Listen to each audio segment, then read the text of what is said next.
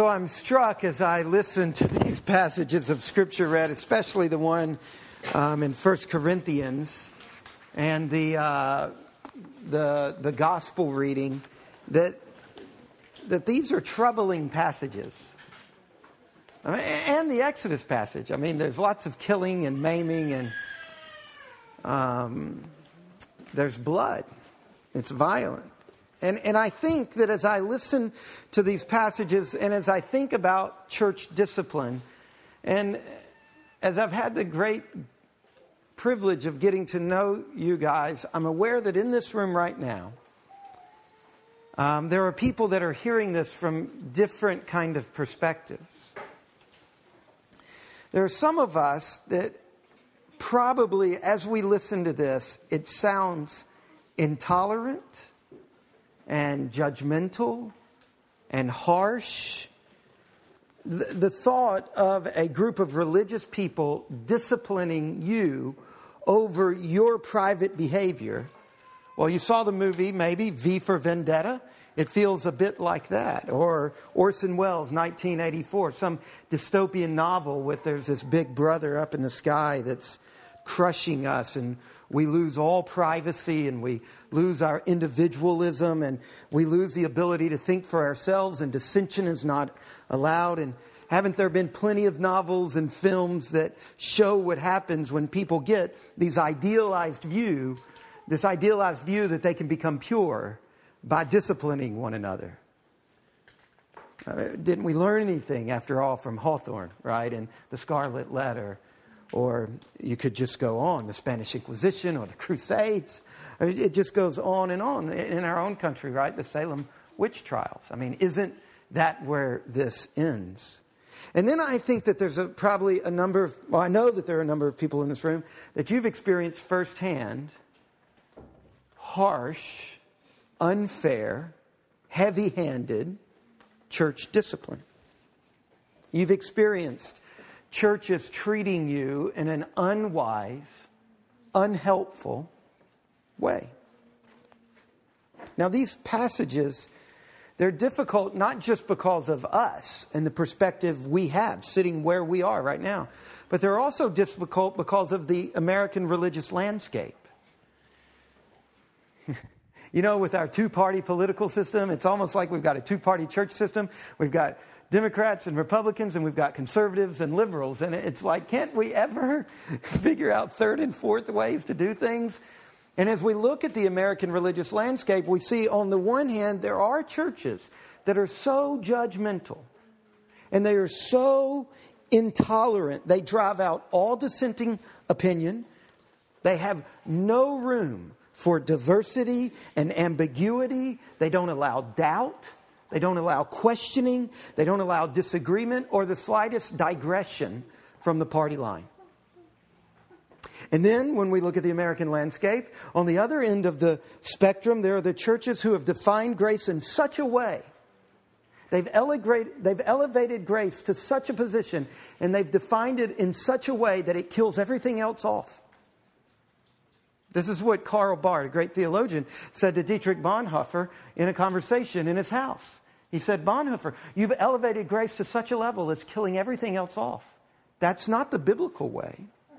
Tolerance has become, for many churches, really a euphemism for indifference and lack of moral courage in the name of tolerance. So these two extremes legalism on the one side and laxity on the other side this is our context. It's our religious context, um, these two extremes of not being able to imagine what it would look like for somebody else to hold me accountable. On the one hand, we've got people in here who've been abused by churches meddling in your business and churches being unfair. Or maybe you've seen family members treated that way. And then the people in our room who, for you, the idea of accountability just doesn't jive with Jesus is saying, judge not, lest you be judged, which might be the most well known verse in the Bible in America today. it's certainly the most quoted in a, in a wider context. And we misinterpret this. We think it means I won't judge you so you don't judge me. Well, that's idiotic. That, that, that no society could function in that way. And Jesus certainly didn't function in that way. What, what he's saying here is do not harbor private judgments against your neighbor, or you will be judged by God for that. Jesus was warning against this kind of hypocritical self righteousness, but he is not in any way telling the church that the church should not judge or discipline its members who have committed themselves to flagrant violations of the will of God. Jesus is clear on that. I mean, I, the gospel reading where Jesus says, if your brother sins against you, go to him, confront him. That's an act of judgment. For me to go to Alec and say, Alec, you did this, I have in that moment passed judgment on his behavior and said it wasn't appropriate, was inappropriate. That's an act of judging. Jesus commands us to do that. So either Jesus didn't know he was contradicting himself, his, the RPMs of his intelligence just couldn't evaluate the situation, or He's saying something else. And he is. He's saying something else. And, it, and we hear this in the passage in 1 Corinthians. We hear here this idea that the church is responsible to discipline its membership. This is, this is an inescapable idea for anyone who reads the Bible seriously, starting on the first page and going all the way through to the last page. We heard it in the foundational story. There are people in and there are people out. And the people outside, they've got a different relation. Something's going. People inside, there's something else. We hear it running right all the way through. Paul couldn't talk about church discipline without filling chapter 5 of quotes and references to the Old Testament. What Paul was saying is, you're just like Israel. The rules have not changed. You must discipline your membership. And for us to be a faithful church, we must learn how to practice church discipline. We've got to. We've got to do it truthfully and gracefully. We've got to do it with courage. And we've got to do it with wisdom. Now, that's hard. So, like I said earlier, at the end of the message this morning, we're going to do something we've never done before. We're going to have Q and A time, where um, we're going to just talk about this kind of stuff. But what I'm going to do up front here, in order to set up our kind of Q and A time, so be thinking if you have questions, is we're going to look at 1 Corinthians chapter five from two angles. First of all, why should a church discipline its members? And second of all, what exactly does it mean to discipline a church? What is church discipline? All right. Why church discipline? And, I, and, and by that, you could take that in a lot of directions, but I think the way chapter 5 interacts with that question is chapter 5 of 1 Corinthians gives us three motivations that need to be at play when a church practices church discipline. First of all, the church in Corinth must discipline this person, this person who's practicing a form of sexual immorality that in a profoundly sexually immoral culture was not even heard of. You know, when the porn industry says, that's bad. you know, you've gone over the line. That's, I mean, this is a seaport town. Paul says at the end of the letter, right? If you're not going to associate with sexually immoral people, you'd have to leave this town. It's everywhere. And even still in this town, they look at something going on in the church and they say, ooh. All right. So the church must discipline this person who's engaged in this behavior, first of all, motivated by their love for that person for the sake of the person. That's the first motivation. Look down at verse 5. You are to deliver this man over to Satan for the destruction of the flesh. Now, I'm going to come back to that in a minute.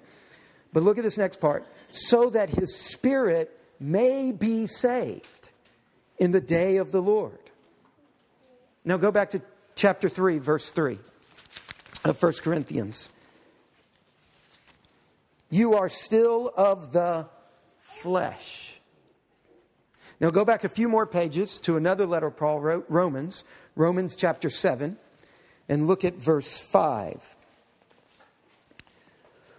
While we are living in the flesh, our sinful passions, aroused by the law, were at work in our members to bear fruit for death. And if you want to, another letter Paul wrote, Galatians chapter 5, verse 19, he says, The works of the flesh are evident sexual immorality, impurity, sensuality, idolatry, sorcery, enmity, strife, jealousy, fits of anger, rivalries, dissensions, divisions, envy, drunkenness, orgies, and things like these. Now, the reason I just read those three, and there's a ton more, is that flesh is what we call a polymorphic word. It means different things, it has different shape, morph, shape, poly, many, depending on its context. Sometimes in the Bible, flesh means your physical body, this material thing.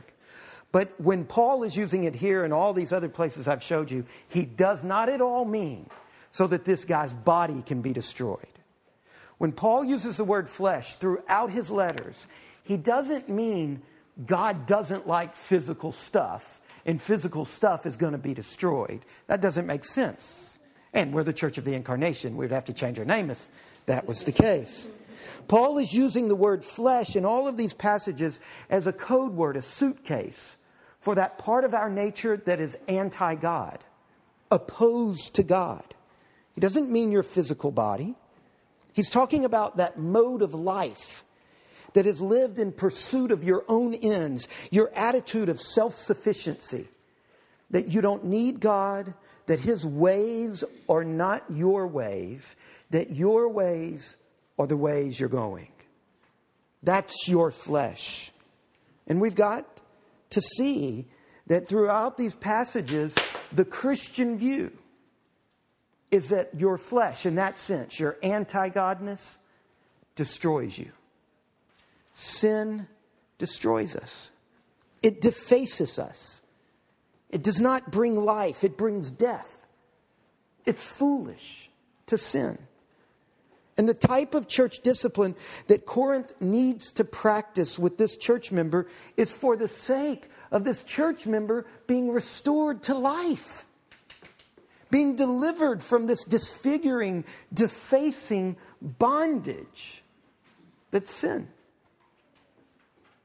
To lead this person back fully into an experience of the benefits of Christ. That's the purpose of church discipline here. We've got to take God at His word. The Bible consistently presents church discipline as an act of love, as the most loving thing to do.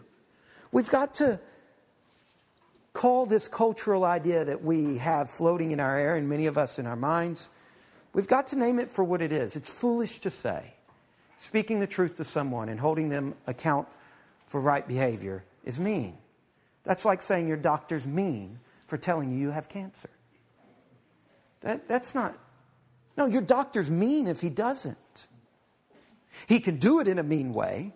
I'm not talking about the mode, I'm talking about the action itself. We've got to lose this cultural idea that accountability and discipline are bad things. In this situation, forgiveness does not take the place of discipline. That's critical. The church doesn't replace the, the, the discipline of this individual with forgiving him. Forgiveness follows repentance, which follows discipline in this situation. That's the first motivation of church discipline. We must love each other so much that there are moments we say to each other, You can't keep doing that. And I love you enough to risk my friendship with you. If I was your doctor and I sacrificed the truth of your situation for my, our friendship, that is unethical. And it is the same here. We must be willing to do the courageous thing in order to bring about life in the individual. But we've got to admit, and this is what's hard for us because I, actually, I think that's the easiest of the three motivations. We like the idea of saying church discipline is for the sake of the individual, but that's actually not the largest motivation in the passage. It's not the most important reason in the passage. Not when you look at the passage and feel the weight of what's going on. The second motivation for the church in Corinth to discipline this person, which gets more weight in the passage than the person's restoration, is the health of the church. Now, we don't like that. As radical individualists, we always prefer the individual over the group. But there are communities that would have no problem with that move, saying the group is more to be valued in this moment than. In fact, there are people in this room who think the pasty people in this room are goofy about this. And we are. Because there, when you're, right, Mike, in a tribal culture, Mike worked, I'm sure this was an easy move. And the funny thing is, we've missed this in 1 Corinthians 5. We read it and we like to latch on and say the purpose of church discipline is the restoration of the individual. It is. It's not the primary purpose, not when it gets to this level. If the issue in verse 5 is this, this man's own health, the issue in verse 6 is the health of the church. Look at verse 6. Your boasting is not good. Do you not know that a little leaven leavens the whole lump. Cleanse out the old leaven that you may be a new lump. On the one hand, part of what's going on here is that tolerated sin spreads. A little leaven leavens the whole lump. So, one reason for church discipline is because you try to keep leaven from spreading through a loaf. It's like trying to keep tolerated sin from spreading through a church it's as equally impossible. That's one thing that's going on here. Tolerated sin is contagious sin. I can't tell you how many times I've been in churches where divorce occurs in threes. it happens. Bam, bam, bam. I've seen this a number of times in churches.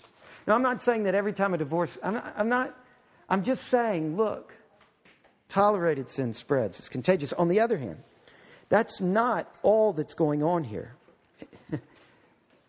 In fact, I think that we even can be okay with that notion. Remove this person because this person is going to somehow destroy other people. But there's another sense in which church discipline is for the sake of the church. Look at verse chapter 3 verse 16. Do you not know that you are God's temple and that God's Spirit dwells in you? If anyone destroys God's temple, God will destroy him, for God's temple is holy, and you are that temple.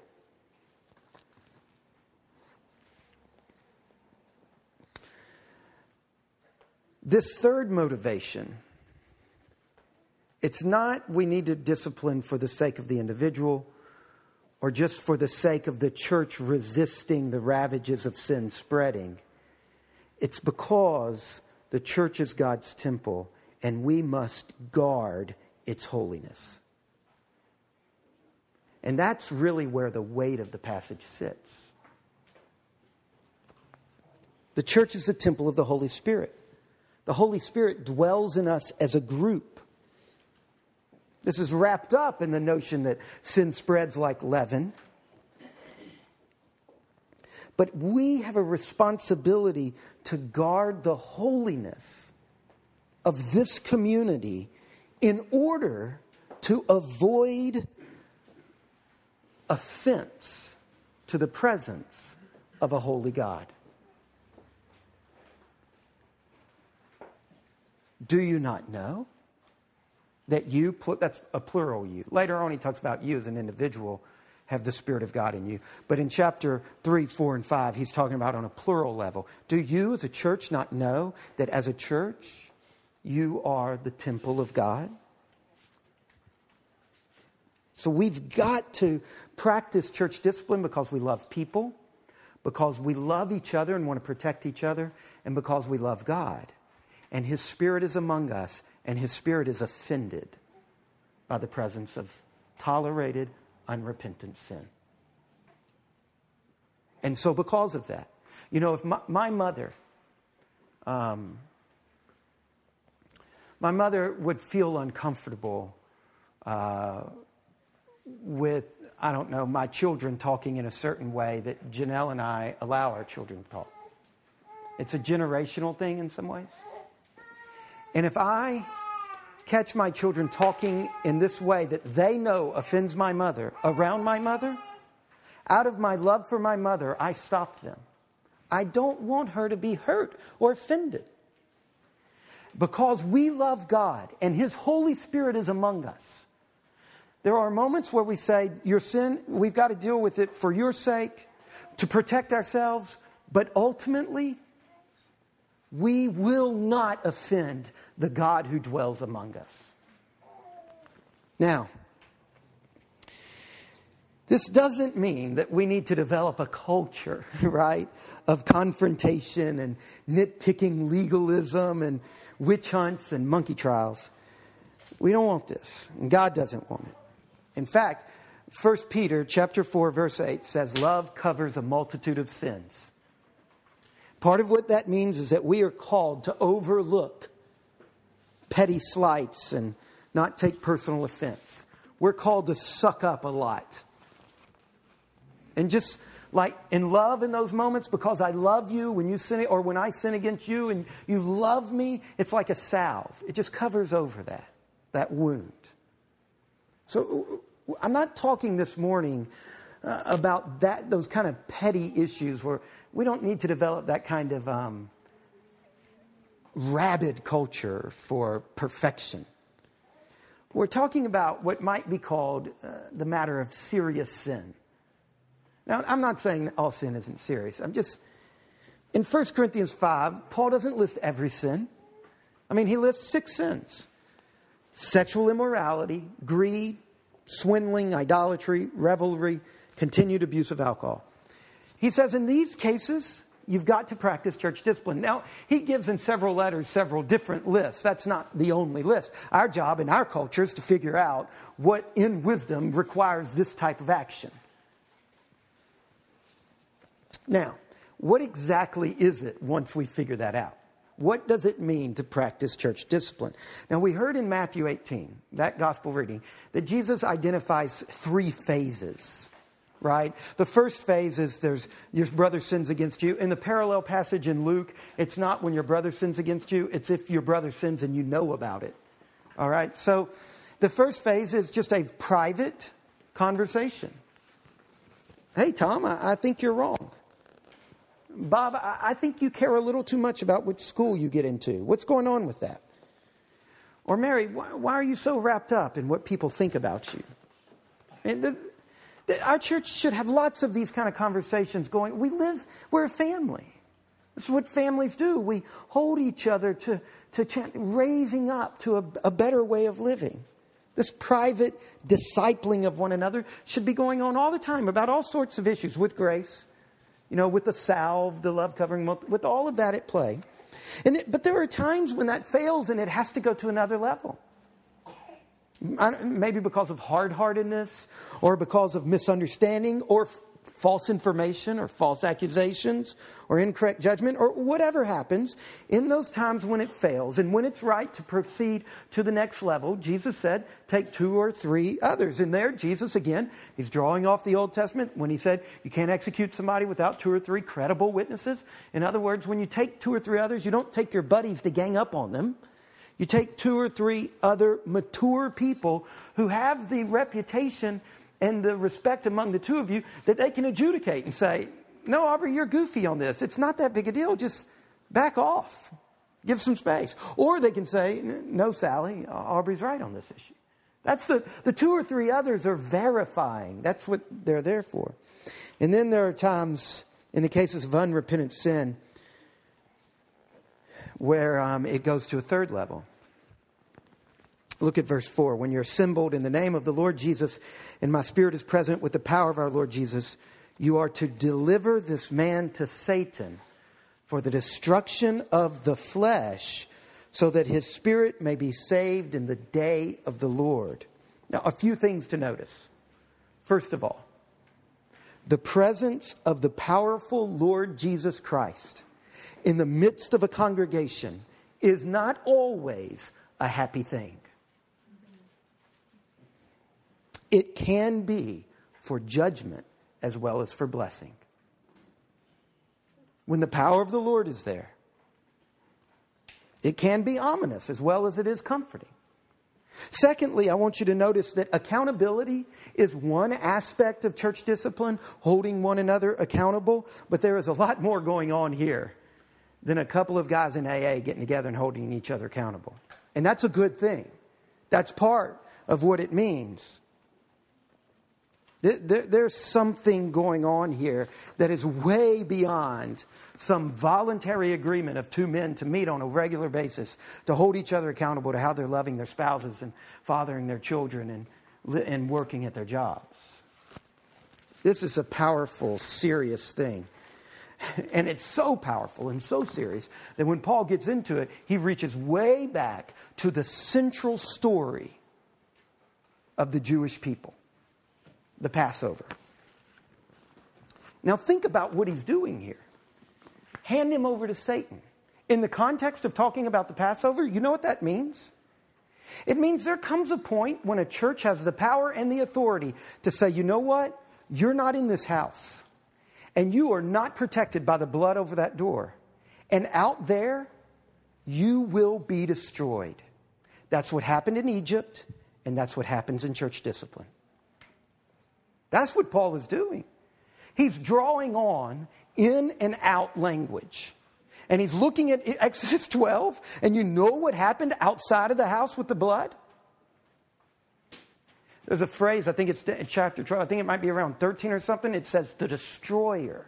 Not talking about God, but God's use of other forces. It talks about the role of the destroyer in the people outside of the blood soaked house.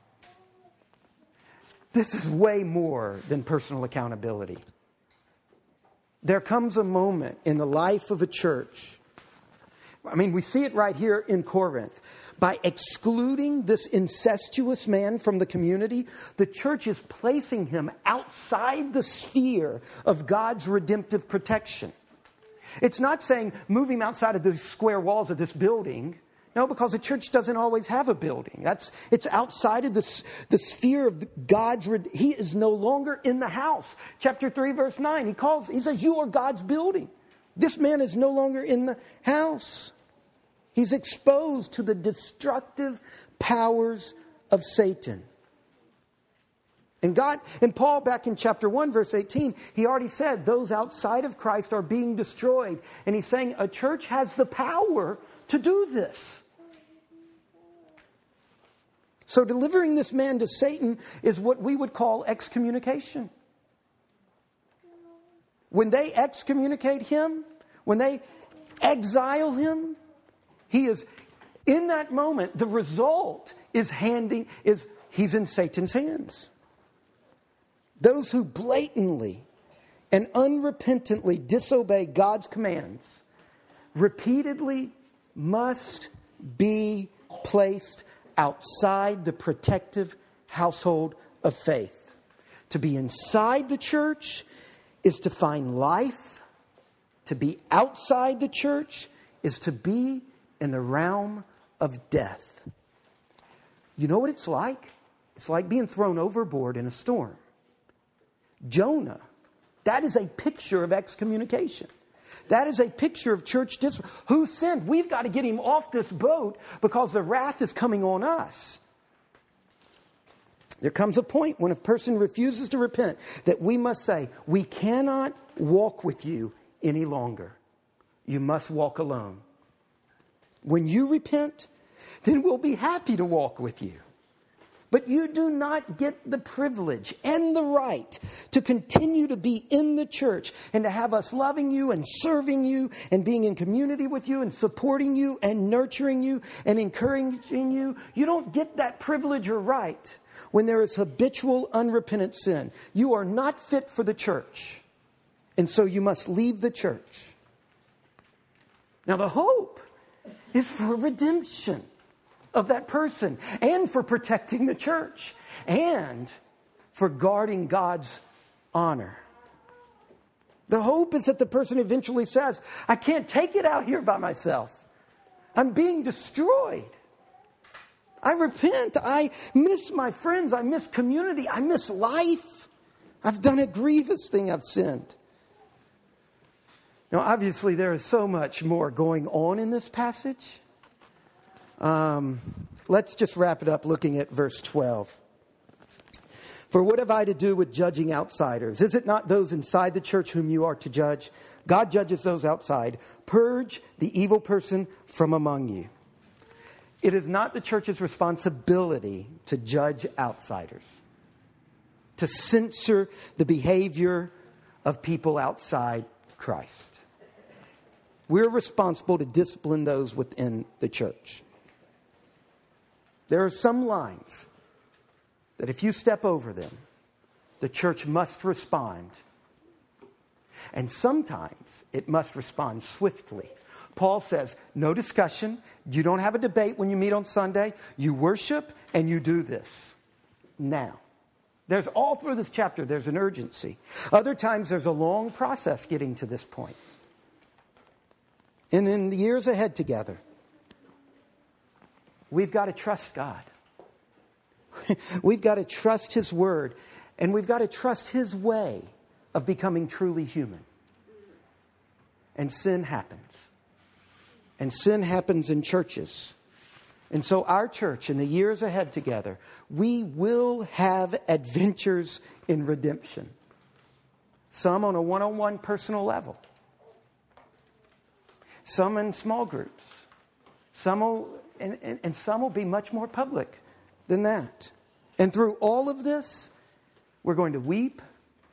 We're going to struggle. We're going to need wisdom. We're not always going to get it exactly right. There will be tough moments and painful moments, and there will be moments of sheer beauty. Let's pray.